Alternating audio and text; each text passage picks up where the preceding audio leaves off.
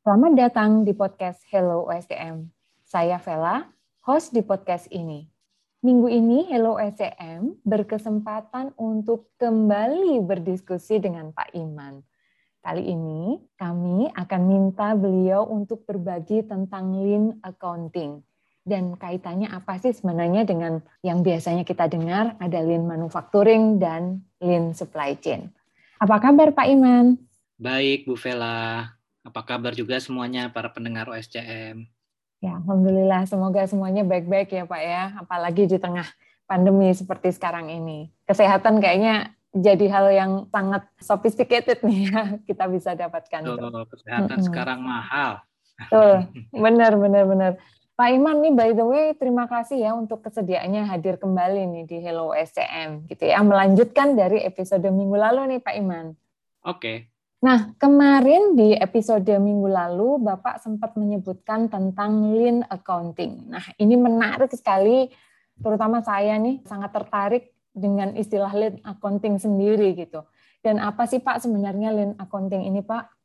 Oke, jadi lean accounting ini sebenarnya timbul karena laporan keuangan tradisional yang ada itu dianggap kurang relevan dalam mencerminkan apa yang terjadi di shop floor secara khususnya. Jadi bahkan sebagian orang menganggap kalau tradisional accounting itu sebagai anti lean, tidak mudah dipahami, sulit dibaca, sehingga akibatnya menimbulkan efeknya sebagai decision making itu menjadi tidak tepat gitu loh. Jadi laporan keuangan yang tradisional itu juga dianggap tidak bisa menyajikan informasi dan value dari proses improvement yang sudah dilakukan di uh, shop floor. Karena itulah kemudian timbul lean accounting yang bertujuan untuk menyediakan yang kita sebut sebagai ya service excellence bagi internal customer karena dia mempunyai dua elemen utama. Jadi yang pertama itu dia bertujuan untuk membuat financial statement lebih mudah dimengerti dan relevan tentunya untuk eh, proses pengambilan keputusan. Dua, juga dia mengaplikasikan lean proses yang digunakan di shop floor ke dalam accounting proses atau accounting system itu sendiri. Sehingga dia bisa menggantikan laporan eh, cost accounting yang tradisional dan menyajikan informasi yang lebih relevan dengan apa yang terjadi di operasional shop floor. Atau dengan kata lain, kalau kita simpulkan, lean accounting ini secara umum adalah sistem akuntansi manajemen yang menyediakan informasi yang lebih relevan, baik finansial dan non-finansial, yang diperlukan untuk menjalankan strategi lean perusahaan. Tujuan akhirnya tentunya menyingkirkan waste dan ya otomatis peningkatan performance dari finansial perusahaan tersebut.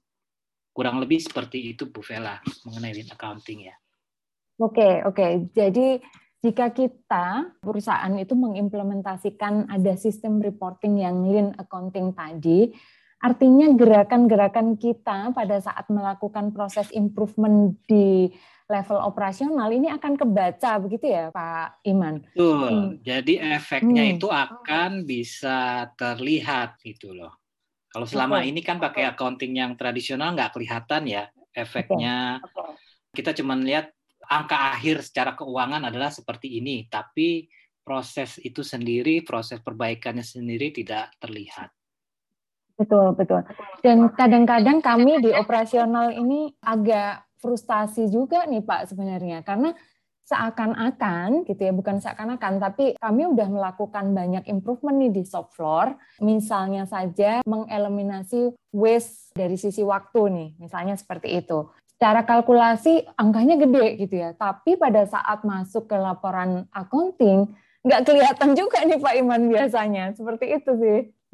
Betul, karena kalau di sistem akuntansi yang tradisional itu kan ya hanya final figurnya aja yang akan ditampilkan di laporan keuangan ya. Mm-mm, betul, betul. Sementara improvement baik itu dari sisi waktu yang bisa mengarah ke efisiensi ini nggak bakal kelihatan gitu ya Pak ya. Kecuali kalau kami melakukannya dari sisi raw material. Nah ini baru impact-nya akan kelihatan. Tapi kan nggak gampang juga kadang melakukan reduction terhadap material itu sendiri gitu ya Pak Iman. Ya, kurang lebih seperti itu ya Bu Vela ya. Karena memang begitulah format atau metode di accounting tradisional ya. Karena uh, lean accounting ini kan perkembangan atau pengembangan dari metode accounting yang tradisional karena kemudian dilihat dalam perjalanannya sudah kurang relevan dengan perkembangan bisnis sekarang ini sehingga manajemen juga kan perlu suatu report yang lebih informatif lah dalam proses pengambilan keputusan. Baik, baik. Nah, pada saat perusahaan menerapkan lean accounting ini, apakah perusahaan harus menyiapkan dua report, Pak? Dengan tradisional report dan juga harus menyiapkan untuk yang lean reportnya atau boleh langsung aja dengan satu nih dengan lean report? Tetap harus dua, Bu Vela. Jadi dalam dunia laporan keuangan, dunia financial itu kita kenal ada dua kategori report Pertama itu yang namanya statutory report, yang kedua adalah management report. Nah, lean accounting ini termasuk kategori management report. Jadi, walaupun kita sudah menyajikan informasi dalam bentuk lean accounting report, statutory reportnya tetap kita harus bikin, Bu Vela. Karena tujuan dua report ini kan berbeda ya. Kalau statutory report itu tujuannya untuk khalayak umum, di mana semua orang semua perusahaan harus bisa membaca informasi yang sama. Sementara kalau manajemen report itu disesuaikan dengan kepentingan atau proses yang ada di sebuah perusahaan. Sehingga informasi yang ada dalam sebuah manajemen report itu belum tentu relevan bagi perusahaan yang lainnya. Nah, jadi kalau kita mau beralih pun ke lean accounting report, itu perusahaan ya eh, bagian finance-nya itu harus tetap menyajikan dua report yang untuk kepentingan eksternal statutory report dan yang internalnya dalam bentuk ya lean accounting report itu sendiri. Oke, mau nggak mau harus tetap dua ya Pak, berarti gitu ya. Betul. Ada extra effort nih dari teman-teman di finance. Nah, Betul. By the way, sudah banyakkah Pak perusahaan, terutama di Indonesia nih, yang mengimplementasikan lean accounting itu sendiri? Belum banyak ya Bu Vela ya, karena memang pertama belum semua paham bahwa ada yang namanya lean accounting ini, baik dari sisi pelaku finansial maupun pelaku operasional di perusahaan. Kedua juga memang perlu extra effort seperti tadi, antara lain reportnya harus dua, untuk menyajikan baik yang general accepted yang untuk eksternal maupun lean accounting itu sendiri. Jadi memang belum banyak sih Bu Vela yang sudah mengimplementasikan ya di Indonesia khususnya ya. Oke, tapi ini akan menjadi hal yang menarik ya Pak, karena apa yang kita lakukan di shop floor ini akan bisa tercapture dengan benar begitu kan efisiensi yang dilakukan segala macam itu akan tercapture dengan benar bapak apakah bisa dikasih contoh nih pak misalnya apa yang dilakukan di shop floor kemudian kelihatan seperti apa nih di dalam laporan lean accounting gitu? Ada contoh kak Pak? Ya. Ya, jadi di lean accounting ini reportnya itu secara umum kita kenal sebagai yang namanya box score report. Box jadi, score. Ya, box score report. Jadi okay. di report ini nanti ada score-score atau matrix-matrix ya termasuk financial number yang berkaitan dengan operasional yang dilakukan di shop floor. Nah, secara umum itu box score report itu bisa kita bagi dalam tiga kategori informasi besar, hmm. yaitu satu menyajikan aspek operasional, hmm. kedua dia menyajikan aspek capacity dari perusahaan, dan ketiga baru menyajikan aspek finansial sebagai efek dari kedua hal yang sebelumnya tersebut dari apa sebab dari operasional dan capacity tersebut gitu loh. Dan report ini juga dia menyajikan suatu hal yang berupa progresif ya Bu Vela. Jadi misalkan hmm. dia akan menyajikan info minggu ini, lalu kemudian ada di kolom berikutnya minggu depannya, tergantung kita set itunya time frame-nya berapa lama, apakah seminggu, apakah dua minggu atau sebulan gitu ya. Jadi dia akan menyajikan perbandingan progresif dari info-info ketiga kategori besar tersebut. Jadi kita bisa melihat progres dari apa yang sudah kita lakukan di shop floor di report tersebut. Misalkan di operasional itu biasanya kita akan sajikan value stream dari performance apa value stream atau performance dari value stream operasional tersebut. Misalkan kita sajikan bagaimana on time shipment-nya, bagaimana productivity-nya, bagaimana employee engagement-nya gitu loh. Dan berbagai hal yang menyangkut operasional shop floor yang kita lakukan. Lalu di bagian capacity bisa biasanya kita sajikan juga bagaimana material cost manajemennya, berapa yang bisa dijual, berapa yang scrap, berapa yang store gitu ya. Kemudian productive time-nya bagaimana, non productive time-nya bagaimana, dibandingkan juga dengan available time-nya gimana. Baru terus dua informasi besar tersebut kita cerminkan dalam bagian ketiga yang berupa bagian finansialnya. Hmm. Nah, jadi di hmm. situ baru kita tampilkan nih efeknya revenue-nya karena hal tersebut jadi gimana. Lalu ya cost-nya, cost-nya juga kita kita bagi sesuai prinsip lean ya. Jadi kalau secara finansial itu kita mengambil pendekatannya itu berdasarkan value stream. Jadi kita kelompokkan biaya-biaya atau aktivitas yang value added punya yang pada value stream-nya itu kita kelompokkan semua, lalu kita pisahkan juga aktivitas yang non value added itu cost-nya berapa. Sehingga kita bisa lihat juga nih, jadi dari aktivitas perusahaan ini ya logiknya kan tentunya yang non value added harus kecil mungkin kan, sekecil mungkin. Nah, Betul. Dalam box report ini nanti kita bisa lihat nih progresnya seperti apa nih. Mungkin di awal-awal kita implementasi non value added cost-nya masih agak tinggi gitu, tapi berangsur-angsur mulai menurun dan pindah ke yang value added activity sehingga revenue-nya juga secara value stream akan meningkat. Nah, itu akan terlihat tuh Bu Vela di reportnya hmm. tersebut ya. Oke, okay, oke. Okay. Nah, Pak, ini menarik. Tadi ada aspek operasional dan aspek capacity gitu ya di box score-nya. Ya. Nah, hmm. di dalam dua report tersebut, apakah angkanya ini berupa angka operasional atau sudah angka yang diterjemahkan dalam bentuk rupiah seperti itu, Pak? Nah, kalau di dua kategori yang operasional dan capacity itu sesuai aspek operasional. Jadi misalkan productivity-nya berapa persen? Cuma 10 persen atau 70 persen, itu kita tampilkan tuh di scoring board-nya itu.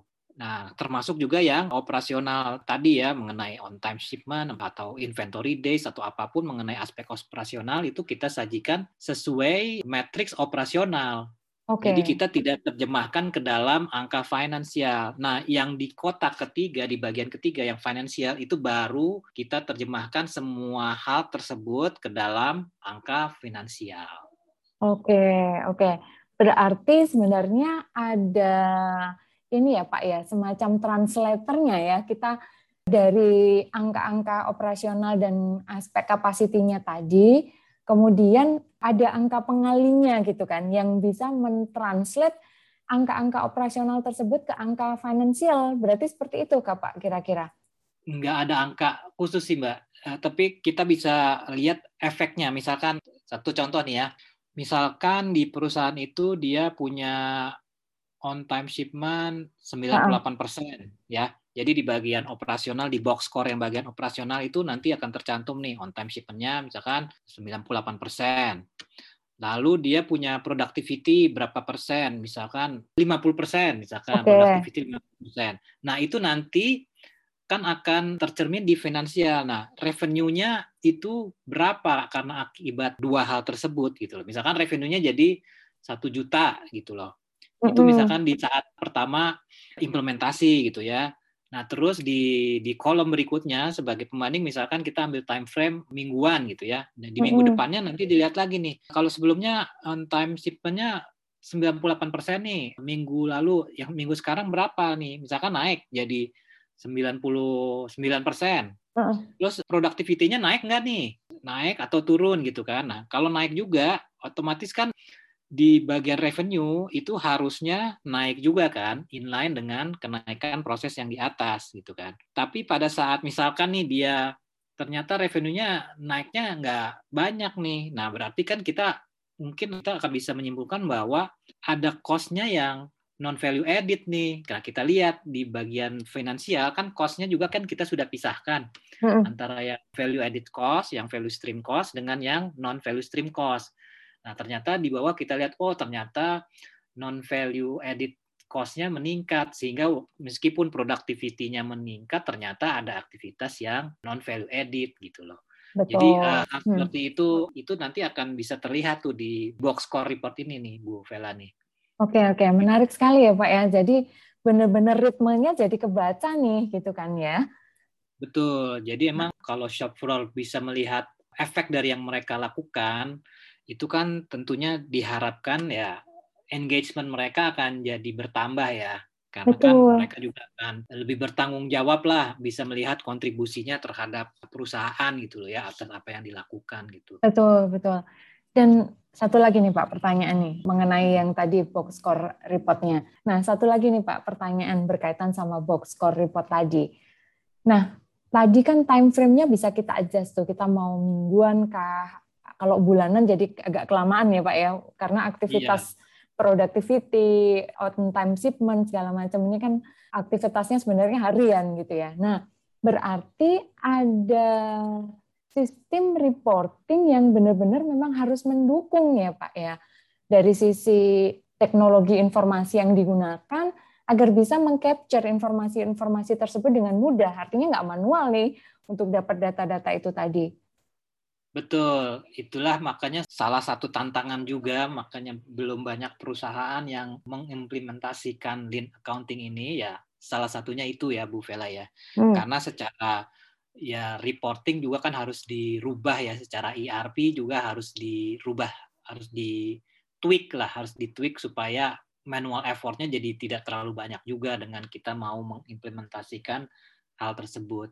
Betul, betul. Dan mungkin ERP saja jadi nggak cukup nih, harus ada sistem di bawahnya tuh Pak, semacam MES gitu ya, Manufacturing yeah. Execution System gitu ya, yang dia bisa mengcapture angka-angka shop floor dengan lebih precise ya. Kalau ERP kan udah di angka-angka global aja gitu kan, angka-angka general gitu ya, agregat ya. Ya, kalau ya. ERP hmm. itu kan sebenarnya back engine-nya lah ya, dia yes. yang akan proses semuanya itu. Tapi kan kalau di apa yang terjadi di shop floor kan biasanya lebih banyak ya pakai misalkan sensor pancing atau yes. apa gitu kan yang bisa hmm. di sehingga apa yang dilakukan itu bisa langsung di capture di sistem lah tanpa kita harus banyak manual effort ngerjainnya gitu ya. Benar, benar. Karena nanti kalau mengerjakannya manual jadi itu NVA-nya ya Pak ya non value added nah, Iya itu malah jadi non value added berikutnya bahwa buat si tim uh, finance maupun tim operasional ya. Bener. Ngapain ini? Oh ternyata ada sekian jam untuk bikin report. Iya. itu dia benar benar benar. Oke oke oke. Ya menarik nih Pak gitu ya. ya. Dan sebenarnya kalau perusahaan sudah bisa mengimplementasikan lean accounting report ini bisa dikatakan sebenarnya mereka ini sudah one step ahead ya Pak ya. Pasti sistem informasinya juga udah jalan bagus gitu kan. Kemudian yang kedua, operation timnya juga sudah di tahap excellent karena sudah bisa menyajikan informasi yang untuk mempercepat decision maker gitu kan. Terus kemudian dari sisi finance-nya sendiri timnya berarti juga sudah memiliki kemampuan yang ya ekstra saya pikir karena eh, dengan dua reporting itu sesuatu yang saya pikir nggak mudah begitu ya Pak Iman berarti. Iya betul. Ya saya dulu sempat di perusahaan yang lama ya mungkin saya sebut namanya di waktu saya di GE itu kita sudah boleh dibilang ya mengimplementasikan ya Bu Vela ya. Hmm, Walaupun okay, okay tidak secara spesifik dalam bentuk box score report yang dikenal umum di lean accounting, tapi kita dalam report management kita memang kita juga sudah menyajikan hal-hal yang tadi kita discuss tuh. Tapi memang untuk sampai ke tahap itu kita juga waktu itu harus ya overhaul sistem kita, sistem reportingnya juga perbaikan manusianya di shop floor-nya segala macam gitu ya. Karena kan mereka harus punya pengertian juga tentang uh, bagaimana operasional yang lean itu seperti apa seperti harus bagaimana. Karena kalau enggak enggak support juga gitu loh. Jadi emang nggak mudah sih pada saat first implementation-nya ya. Tapi begitu itu udah jalan sih ya relatif smooth sih Bu relasi iya iya itu saya garis bawahi tadi Pak yang Bapak state. Jadi memang nggak mudah karena kita tidak hanya merubah sistemnya ya Pak ya, tapi change management ya, merubah pola pikir orang untuk menjadi bagaimana berpikir lean gitu kan. itu yang mungkin lumayan sulit ya, betul. Itu yang paling susah sih merubah orang. Apalagi kalau yang sebelumnya mereka sudah istilahnya tidak terbiasa dengan sistem yang berdasarkan performance gitu ya. Ya. Itu sangat susah terus terang merubahnya ya. Benar-benar. Jadi merasanya kok jadi apa-apa diawasin begini kan begitu ya. Iya, apalagi kalau yang setiap tahun ya kerjanya gitu-gitu aja tetap dapat bonus, itu. tetap gaji naik. Nah, itu yang seorang yang seperti itu agak susah tuh emang untuk dirubah. Benar-benar. Karena mikirnya begini-begini aja kemarin oke-oke aja kok gitu kan ya. Iya. Oke. Tapi kan kita mesti melihat tantangan ke depan ya, Pak Iman ya. Kalau betul, sekarang betul. seperti ini nggak apa-apa, kemarin seperti ini nggak apa-apa. Tapi kan kita mesti lihat nih ya, ke depan seperti ini oke okay kah gitu kan kalau kita tidak berubah bisa jadi orang lain yang duluan berubah dan kita yang ketinggalan gitu ya Pak Iman ya. Iya, betul. Mm -hmm. Apalagi sekarang kan perubahan itu cepat sekali ya di era kompetisi itu ini ya. Iya, benar benar dan itu hampir tidak pernah terbayangkan ya Pak ya. Iya. Ah, ah, ah. Kompetitor kita ternyata sekarang bukan hanya dari produk sejenis gitu ya. itu yang nggak terbayangkan dan wow, kalau kita nggak siap berubah, rasanya bakal akan ketinggalan nih gitu. Oke okay, oke. Okay. Bukan hanya ketinggalan sih, mungkin kita yang akan terlempar juga dari kompetisi ya. Itu ya. Ngeri ini Pak. Oke oke. Iya. Oke oke. Nah tadi saya ada lupa nih Pak pertanyaan gitu ya. Di dalam Lean Accounting Report tadi gitu ya, di yang box finance gitu ya, aspek finansialnya, apakah di situ itu juga ada semacam report yang biasa sekarang disajikan sebagai tradisional report ya Pak? Apakah ada income statement di situ, ada balance sheet juga, ada cash flow report, atau seperti apa Pak kira-kira gambarannya? Secara umum sih tidak ada report yang seperti report keuangan yang biasa kita kenal ya, yang tampilannya seperti balance sheet, P&L, dan cash flow ya. Oke. Okay tapi informasi tersebut ada di box ini. Uh, dalam bentuk ya tadi kita kan akan tentunya akan sajikan nih di box score revenue-nya berapa, lalu material cost-nya berapa, labor cost berapa, hal-hal yang berkaitan dengan value stream cost itu kita akan sajikan juga angkanya berapa termasuk juga inventory tadi yang di capacity kan kita akan tampilkan juga tuh berapa yang bisa dijual, berapa yang scrap atau berapa yang siap dijual gitu ya. Itu kan kurang lebih kan itu sebenarnya seperti balance sheet di laporan keuangan yang umum. Tapi memang kita tidak menyajikannya dalam format balance sheet dan P&L yang dikenal umum gitu loh Bu Vela. Yeah, Jadi yeah. box ini kan dia kan seperti kartu produksi di shop floor gitu ya. Dia kan di bagian kiri itu ada item-itemnya apa yang akan diukur terus ke kanan itu kan tempat kita naruh skornya tuh kolom-kolom kolom-kolom kotak yang tempat kita naruh skornya atau kalau angka finansial ya angka finansialnya kita taruh di situ gitu loh. Hmm. Jadi report finansialnya itu kita bikin sesederhana mungkin se hanya informasi yang dibutuhkan untuk memudahkan proses pengambilan keputusan lah. Oke. Okay. Jadi okay. istilahnya orang-orang umum pun bisa baca atau mudah mengerti gitu kan laporan-laporan tersebut. Kalau sekarang kan laporan keuangan yang standar itu kan yang sesuai PSHK atau IFRS, orang shop floor kemungkinan nggak ngerti gimana bacanya gitu kan, karena kan agak rumit ya boleh dibilang ya Betul. ya kalau menurut saya. Mungkin kalau buat kita orang finance sih itu ya kita sudah terbiasa, tapi kan kalau yang non finance baca report itu menurut saya kemungkinan akan kurang mengerti gitu loh. Betul, betul, betul. Kadang-kadang malah sebenarnya kalau saya melakukan apa bakal akan berimpact ke sebelah mananya sih di laporan keuangan kan bagi orang-orang non finance itu kadang kurang dipahami gitu Pak Iman. Iya betul. Mm -mm, Oke okay, dan berarti yang report-report standar seperti PNL, balance sheet, cash flow ini akan ada di report tradisionalnya, gitu ya Pak Iman ya. Tetap ada di yang statutory tadi karena yang itu kan statutory. Penggunanya kan eksternal dan institusi ya, gitu kan. Jadi kalau misalkan si perusahaan ini dia ada facility pinjaman ke bank atau apa, nah yang dipakai kan yang statutory report itu yang standar. Betul. Tapi untuk internalnya mereka bisa pakai yang lean accounting report atau yang box score report ini. Betul, betul. Berarti sebenarnya Lean Accounting Report ini adalah sebuah ya, reporting dashboard secara keseluruhan gitu ya Pak ya. Dari aktivitas operasional dan juga di ya supply chain-nya sendiri begitu. Karena di dalam Lean accounting report ini aspek-aspek operasional, aspek capacity dan juga aspek finansialnya tadi sudah tersajikan dan semuanya sebenarnya based on kacamata orang operation gitu ya Pak ya yang gampang dipahami gitu ya Pak. Ya, betul. Oke, okay, oke. Okay. Jadi ya seperti itulah Bu Vela. Supaya Dan, semua orang yang baca report itu ngerti gitu loh, bukan itu cuma dia. orang oh, itu dia, betul. Dan harapannya dengan semua memahami bisa melakukan pengambilan keputusan dengan cepat atas dasar angka-angka itu tadi gitu ya Pak Iman ya. Iya, betul. Dan kalau, di tim operation ini bisa melakukan pengambilan dengan cepat keputusan berdasarkan angka-angka yang mudah dipahami tadi, dampaknya terhadap financial report yang statutory harusnya juga akan bisa segera terasa ya Pak ya gitu karena nggak iya. keburu nggak keburu udah iya. udah salah yang jauh gitu ya Iya, karena dengan yang sekarang kan yang tidak dengan lean accounting report ini kan sebenarnya jadi mengintegrasikan seluruh fungsi dalam satu report gitu ya. Itu. Sehingga proses pengambilan keputusannya juga bisa secara bersama dan lebih cepat.